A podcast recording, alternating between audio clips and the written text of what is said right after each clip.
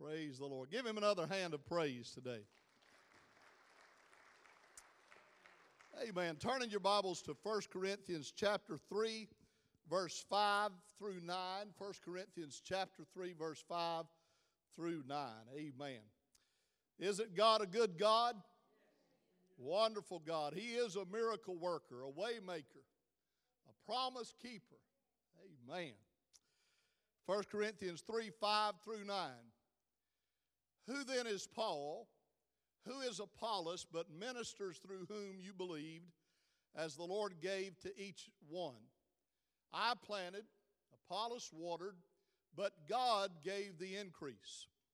So then, neither he who plants is anything, nor he who waters, but God who gives the increase. Now he who plants and he who waters are one and each one will receive his own reward according to his own labor. For we are God's fellow workers. You are God's field. You are God's building. I want to speak to you today on the subject the due season. The due season. Let's pray. Father, Lord, we need you right now. And Lord, we thank you for your servants that have led us into your presence, Lord, through praise and worship today. And we pray, God, that you have plowed our hearts to receive the engrafted word. We're asking, Lord, for our hearts to receive it and for it to grow on good ground and bring forth much fruit. In Jesus' name, amen and amen. Give the Lord another hand of praise. Amen. Amen. We have all been called into the Master's field told you a few weeks ago about the young man that the, his pastor said to him that GP in the sky didn't mean go preach for you, it meant go plow. And I said, everyone is called to plow. And everyone is called to plow, and everyone is called to plant. That is not the job of, of ministers, of clergy, that's the job of the church. He has called all of us into his field. But sometimes we plow, and sometimes we plant, and sometimes we water, and it seems that the earth will never yield its plenty. Well, that was part of the curse, wasn't it? That when Adam and Eve sinned in the garden, that the Lord said to Adam, This, this garden that you've been tending, that I planted for you, you're going to be expelled from that garden, and now you're going to have to fight the earth for uh, its yield. There's going to be thorns and thistles. There's going to be pestilence. And you're going to earn your living by the sweat of your brow. And in the spiritual sense, it seems like that, doesn't it? It seems like that it is a fight to the very end. That we, we labor and we pray and we plow and we plant and we water and we fertilize, and it seems like that the harvest will never come whether it's a harvest of souls, whether it's a harvest of blessings, whatever it is that we've been sowing, there is a time that it we just walk by faith. But I want you to know that no matter how barren the fields and no matter how bleak the season, if you'll keep plowing and you'll keep planting and you'll keep watering, if you'll keep on, if you'll keep going, you're going to uh, reap a harvest. I've got to tell you that in the Lord's work, as much as you love souls and love other people, there will come a time that the love of people is not enough to keep you going. You may feel a great sense of call, a great burden for the Lord to share His word, but there will come a time that that burden will seem to fade. You may derive a great sense of satisfaction out of teaching Sunday school or leading in worship or laboring in the church. You may get a great deal of satisfaction out of sharing the Word of God with people. It may light your fire to witness to people or to sing a special. However, God has you laboring in His field, it, it may bring a great sense of satisfaction, but there will come a time when even that is not enough. There comes a period in time where it boils down to laboring for one thing and that's at the end of this journey to hear him say, Well done, thou good and faithful servant. You've been faithful over a few things, and I'll make you ruler over many. There have been many people that have started out like, like hot rods. They've started out with a great amount of zeal and they've done a lot of good things. But after a while, up there somewhere along the lines, you've seen them fall by the wayside because they did not have the fortitude, the determination to keep going. And there are times that everything else, all of the emotions, all of the excitement, even the sense of the presence of God doesn't seem to be there like you would like. And it's in those moments that you hold on because we know the one that's called us to labor in his field. And the one that called us is faithful. And we're not laboring for the applause of men and we're not laboring for worldly success. We're laboring to hear him say, Well done. So you have to keep going even when it doesn't seem that the harvest will ever come. But let me encourage you the harvest will come. In fact, in Galatians 6 9, it says, Let us not be weary in well doing, for in due season we shall reap if we faint not.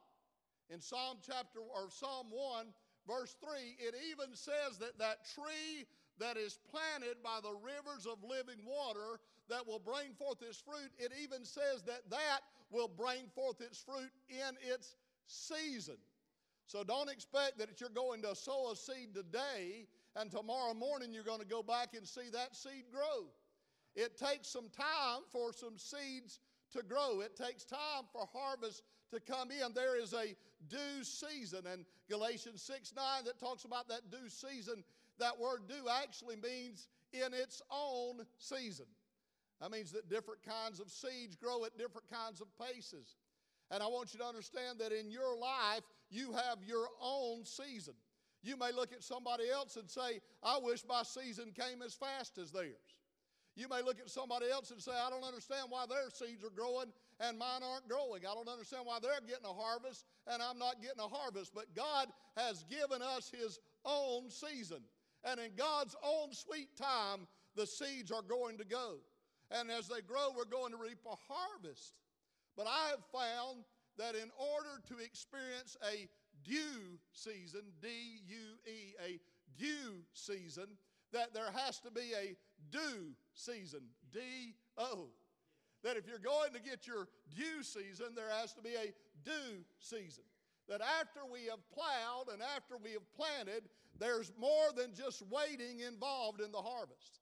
That during that period of time that we're waiting for the seeds to go, we're, grow, we're not just waiting, but we're watering. That we're still active in it, we're still doing something.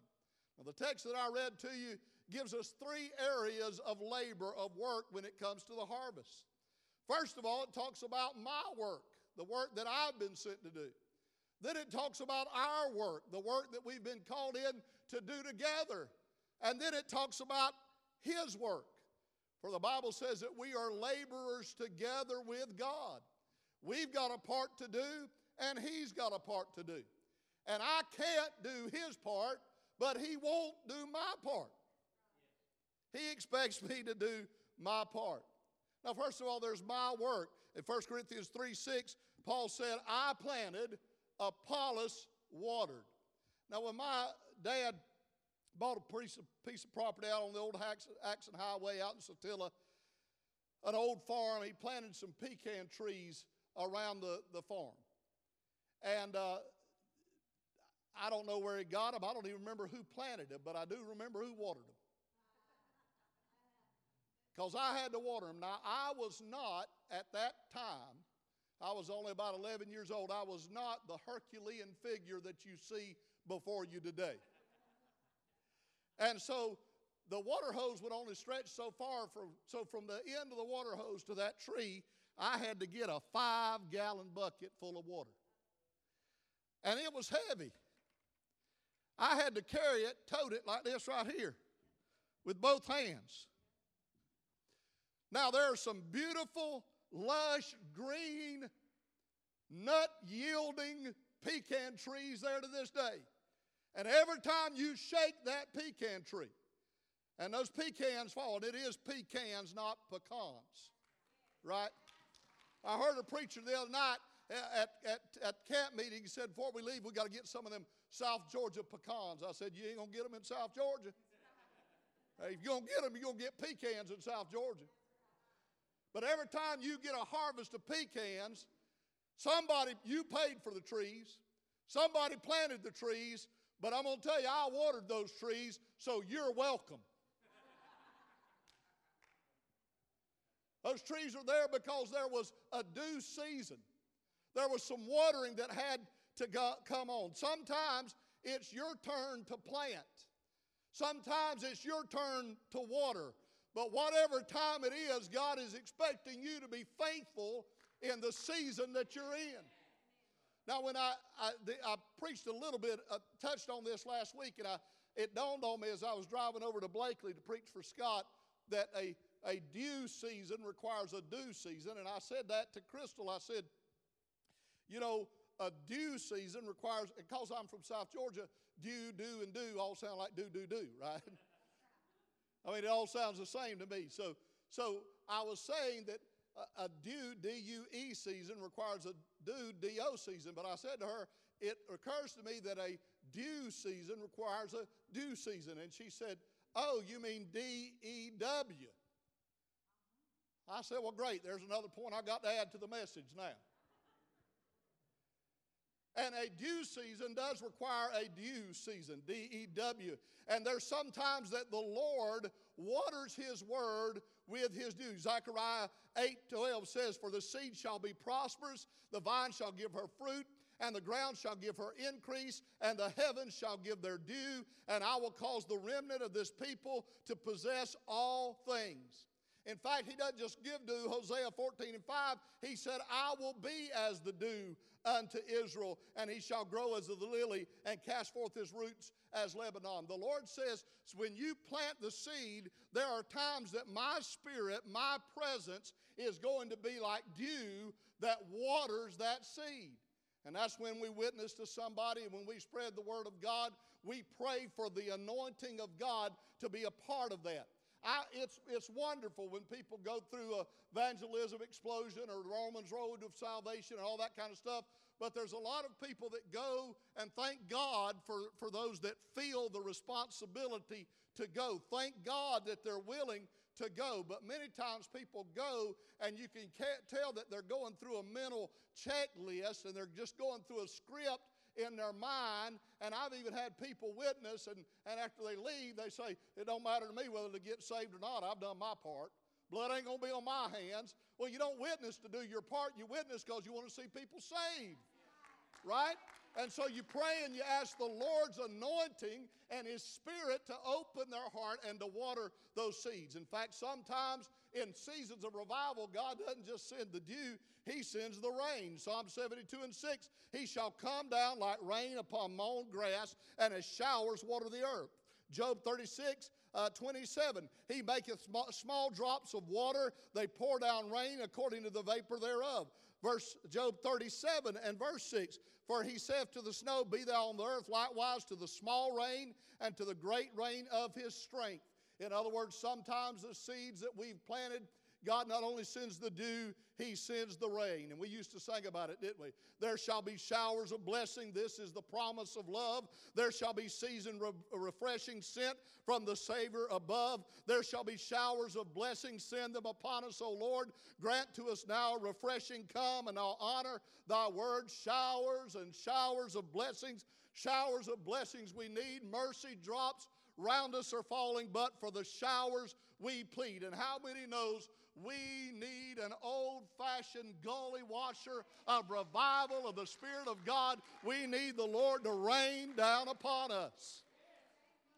It's interesting if you ever watch some of the nature uh, shows. My Nana loves those animal programs, she calls them. And if you ever watch it about the desert, uh, out in the desert, the, there'll be dry earth that's cracked and it looks like nothing could live. But under that cracked earth, there are seeds that are lying dormant, and the rainy season comes, and the next thing you know, grass begins to grow in that desert place. And I want you to know that your child, your grandchild, your neighbor, your loved one, it may look like that they're dry and baked and there's no hope of life, but I'm telling you, the seed that have been planted for years are still lying there, and the Holy Ghost rain of God can fall and they can begin to grow and prosper. If you believe it, give the Lord a hand clap of praise.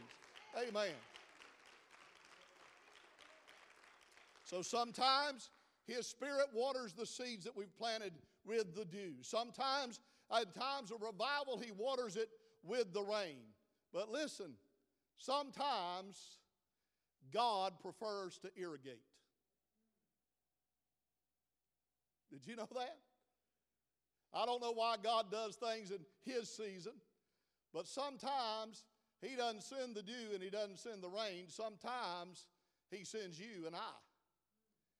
Sometimes He prefers to irrigate.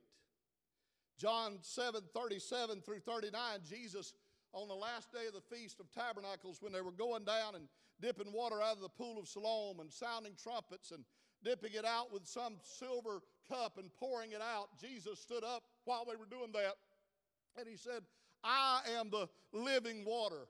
If anyone's thirst, let him come to me and drink. And then verse 38, he said, And he who believes in me, as the scripture said, out of his heart or out of his belly will flow rivers of living water.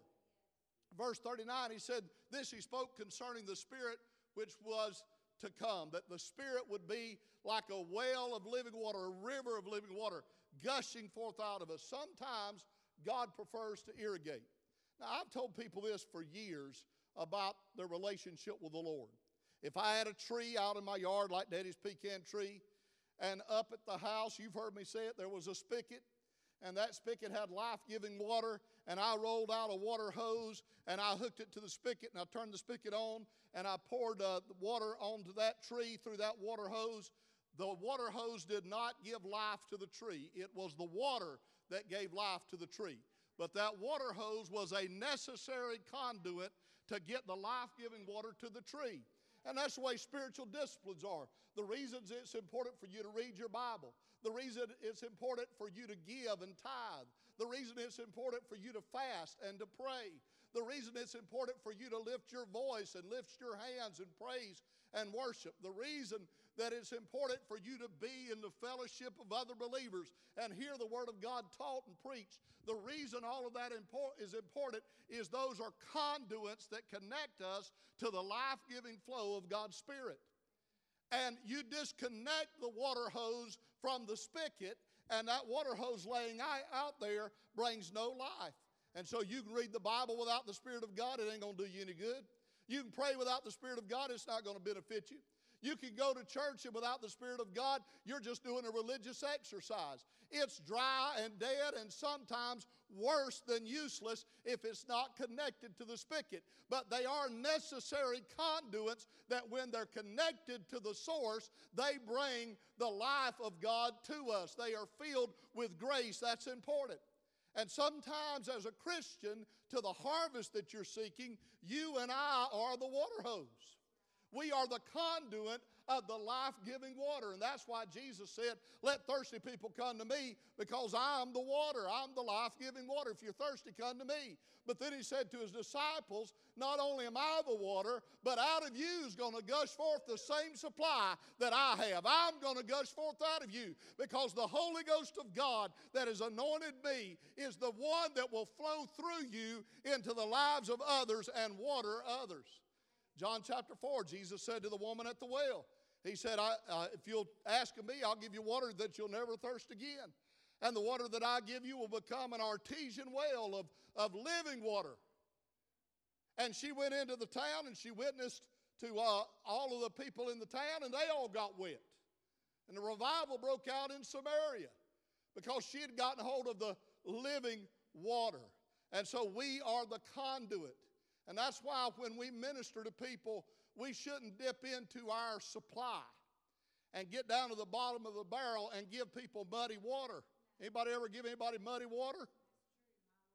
We've got to have an open supply between us and the presence of God. We've got to make sure that the lines are clear so that the anointing not only flows to us but flows through us, that it bubbles up and overflows. True ministry is from the overflow. And we are, to the fields that we've planted, we are the irrigation method that God uses.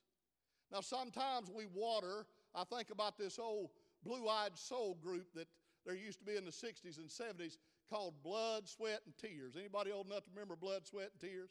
In fact, when mom and daddy built the first house that they had over in Waycross, they named that house Blood, Sweat, and Tears because that's what they went through to get that thing built.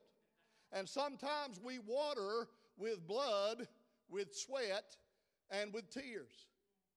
In fact, about 200 years after Jesus, there was a man named Irenaeus, and, and, or Tertullian rather. Tertullian began to write about Christian martyrs, and he's the one that came up with this saying that the blood of the martyrs are the seed of the church.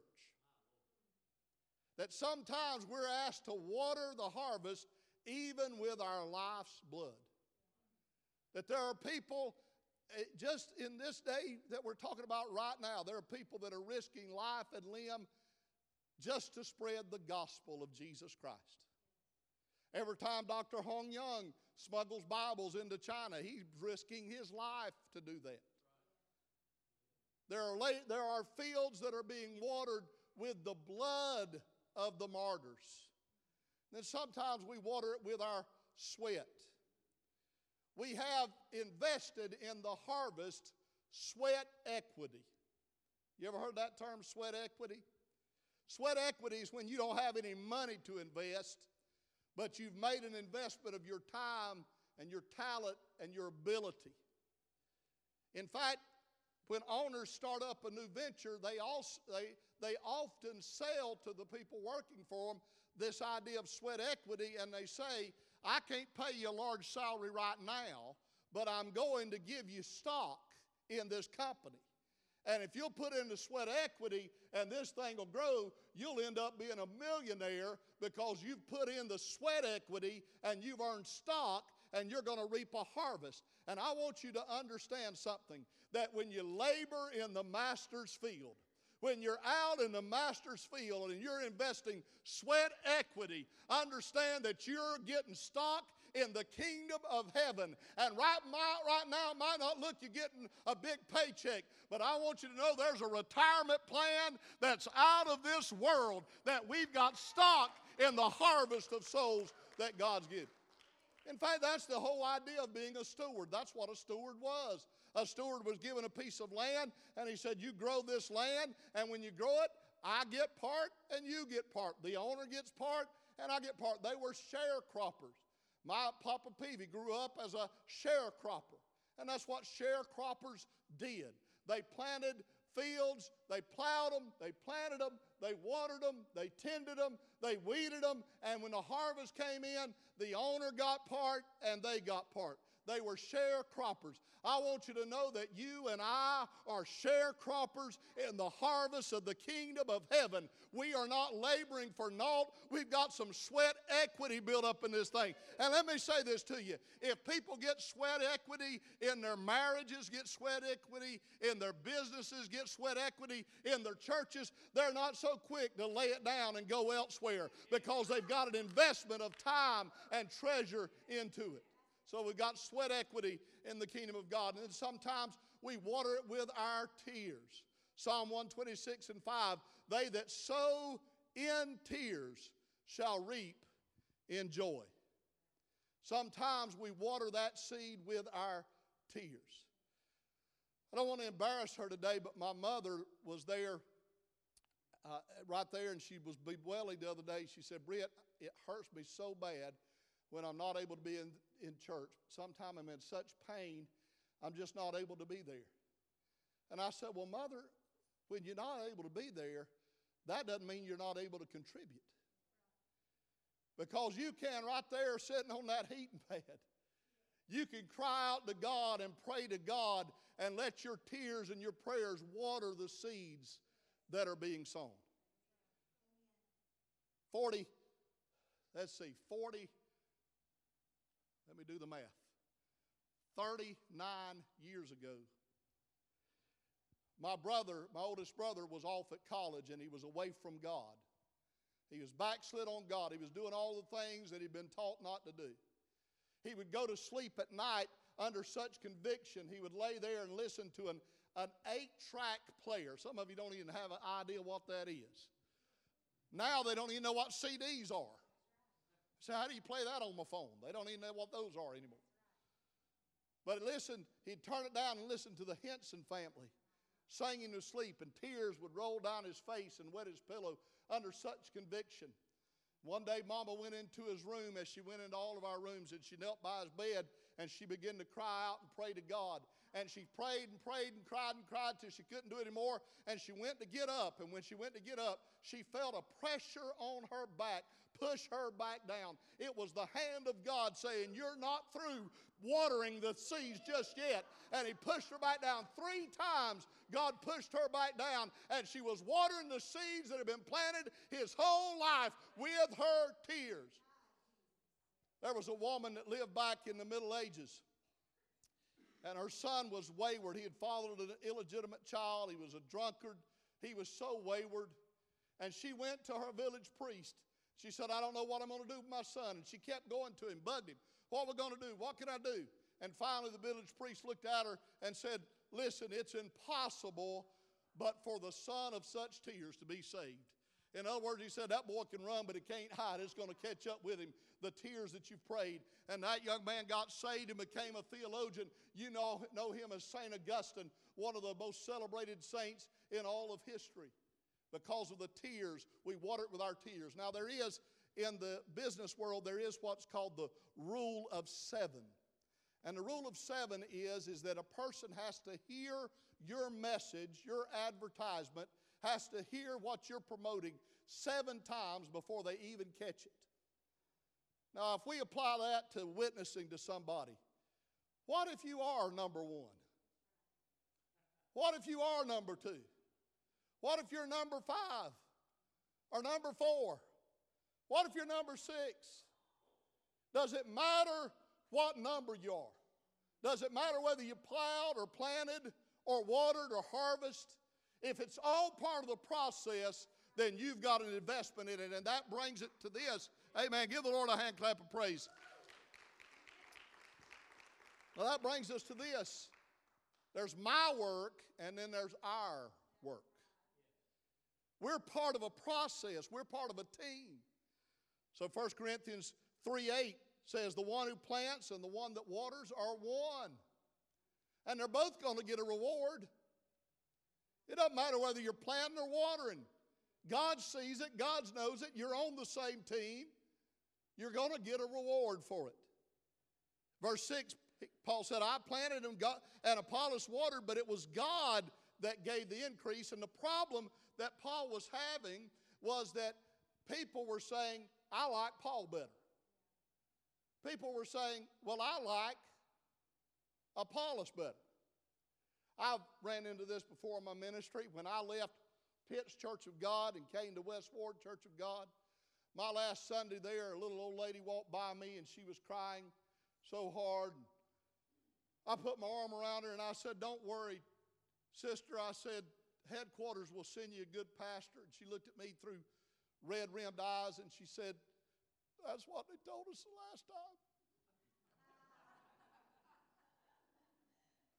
that didn't happen, but it'd been funny if it did, wouldn't it? It was probably thought, but not said. And what we do is we like to choose our favorite water hoses. That's what we like to do. Some of us, we like the water hose that's the old, old green kind that you can't hardly roll up. it gets all twisted and knotted. But bless God, that's the way Granny's water hose worked, and that's the water hose I like. And some of us like those new expanding water hoses. In fact, some of them are even neon colored. Boy, they're fancy water hoses. They're the latest generation in water hoses. They're not your father's water hose. And we get all concerned about what the water hose is like. But listen, if I was thirsting to death, I wouldn't care if the pipes in the house were made out of metal or PVC. If I was thirsting to death, I wouldn't care whether the water hose was rubber or whether it was expanding plastic. All I would want would be somebody to give me the water. And that's the way we like. We like people to do it our way, but the water's what we need. I remember uh, Shep Johnson telling me one time, he said he had somebody come up to him uh, in his church and said, Boy, I like your preaching. And he said, Well, thank you very much. He said, I want you to know you can turn those pages better than anybody I've ever seen. I like the way you turn those pages. Well, I've seen that my whole life. I've seen people that if the pastor read from a note, he wasn't anointed. People that like, you know, if somebody's loud, they're too loud. If they're quiet, they're too quiet. Can I tell you, I'm not that concerned about style. I'm concerned about whether or not somebody is giving me the life giving water. That's what I want. So he said, 1 Corinthians 3 4 and 5, he says, uh, some says I'm a Paul, some of Apollos, but that's carnal, that's worldly thinking. Who is Paul? Who is Apollos? We're just ministers through whom you believe, as the Lord gave to each one. In verse 9, he said, We're God's fellow workers and you're God's field. Plant or water, it's all God's work. But here's the thing there is my work, there is our work, and then there is His work. 1 Corinthians 3 6 again, he said, I planted, Apollos watered, but it was God that gave the increase. And that phrase, God gave the increase, is first of all God's guarantee of a harvest. God says, if you're faithful to plow, if you're faithful to plant, if you're faithful to water, I will give the increase. We've got God's guarantee on that.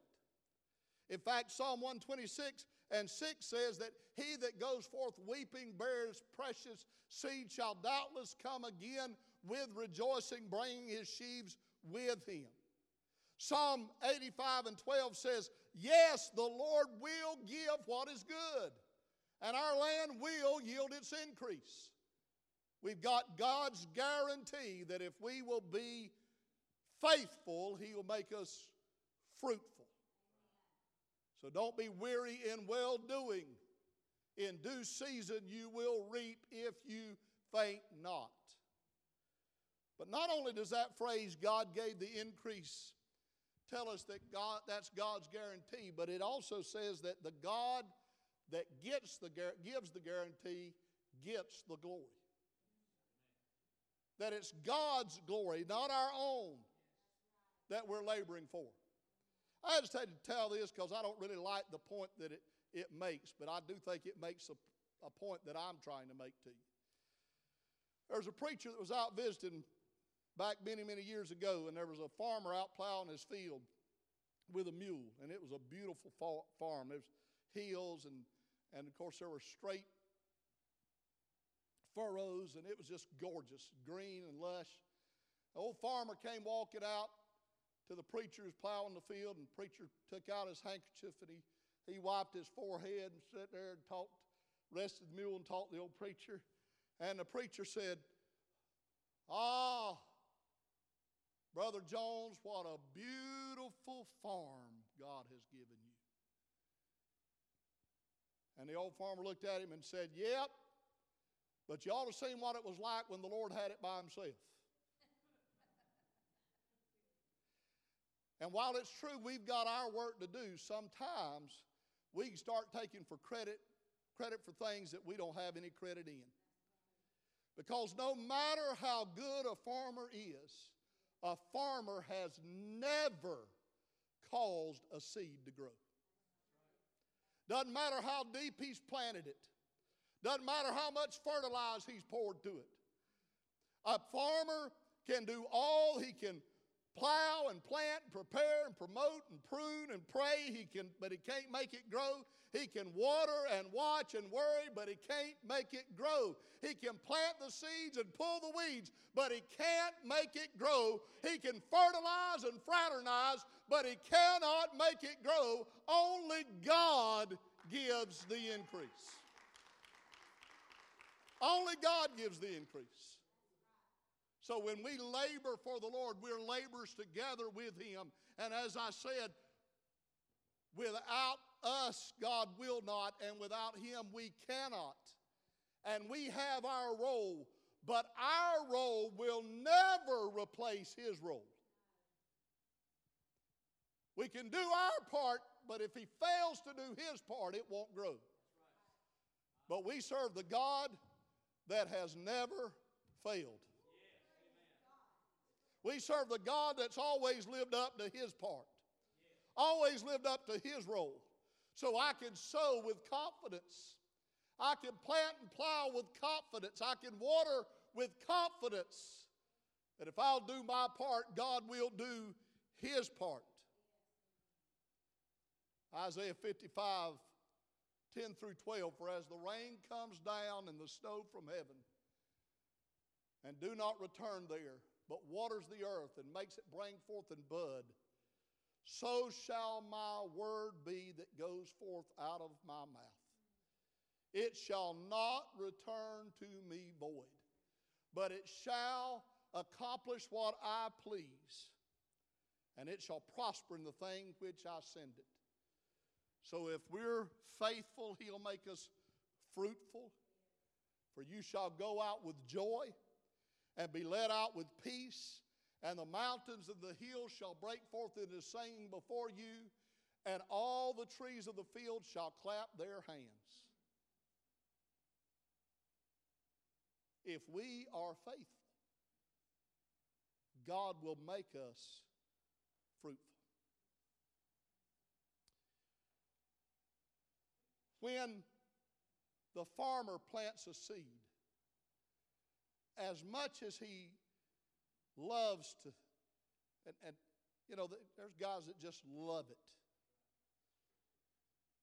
Now, I know how to get peas and corn. Right over at Harvey's, got them on the shelf, already canned for you. But thank God there are people that Everybody doesn't do that. Regardless what Stacey Abrams thinks, everybody can do that.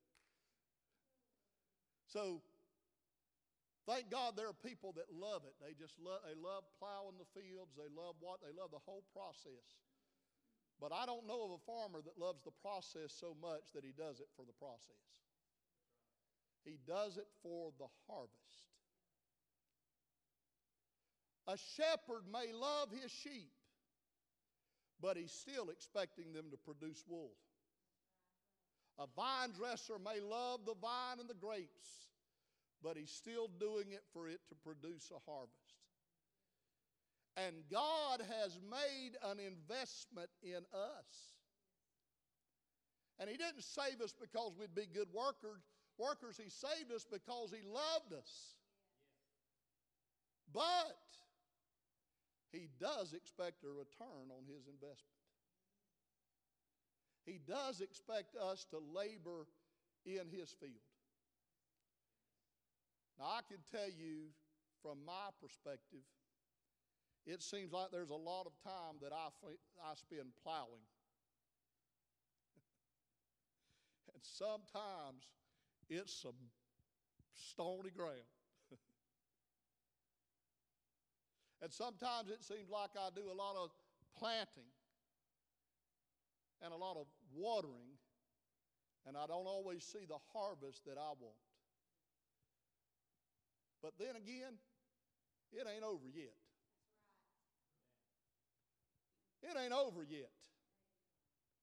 And so, what we're going to do is we're going to keep plowing, and we're going to keep planting, and we're going to keep watering, and if somebody else is planting and I'm watering, I'm going to rejoice with them. They're going to rejoice with me.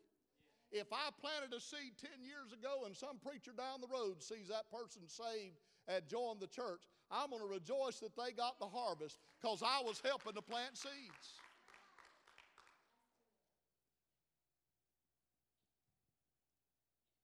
Be not weary in well doing, for in due season you shall reap if you faint not.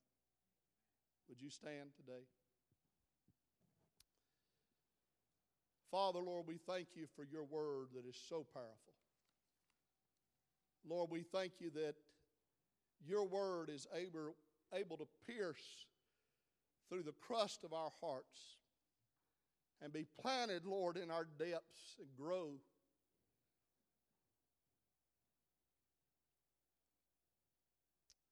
Lord, I, I'm asking that you would awaken within your people a desire to see things grow.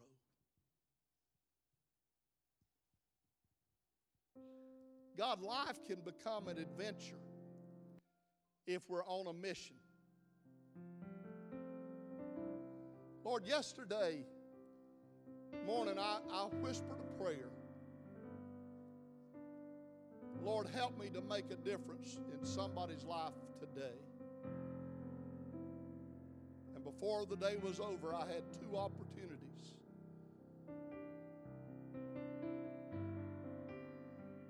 To help someone, to help a couple of folks, and to speak positive words into their hearts and lives.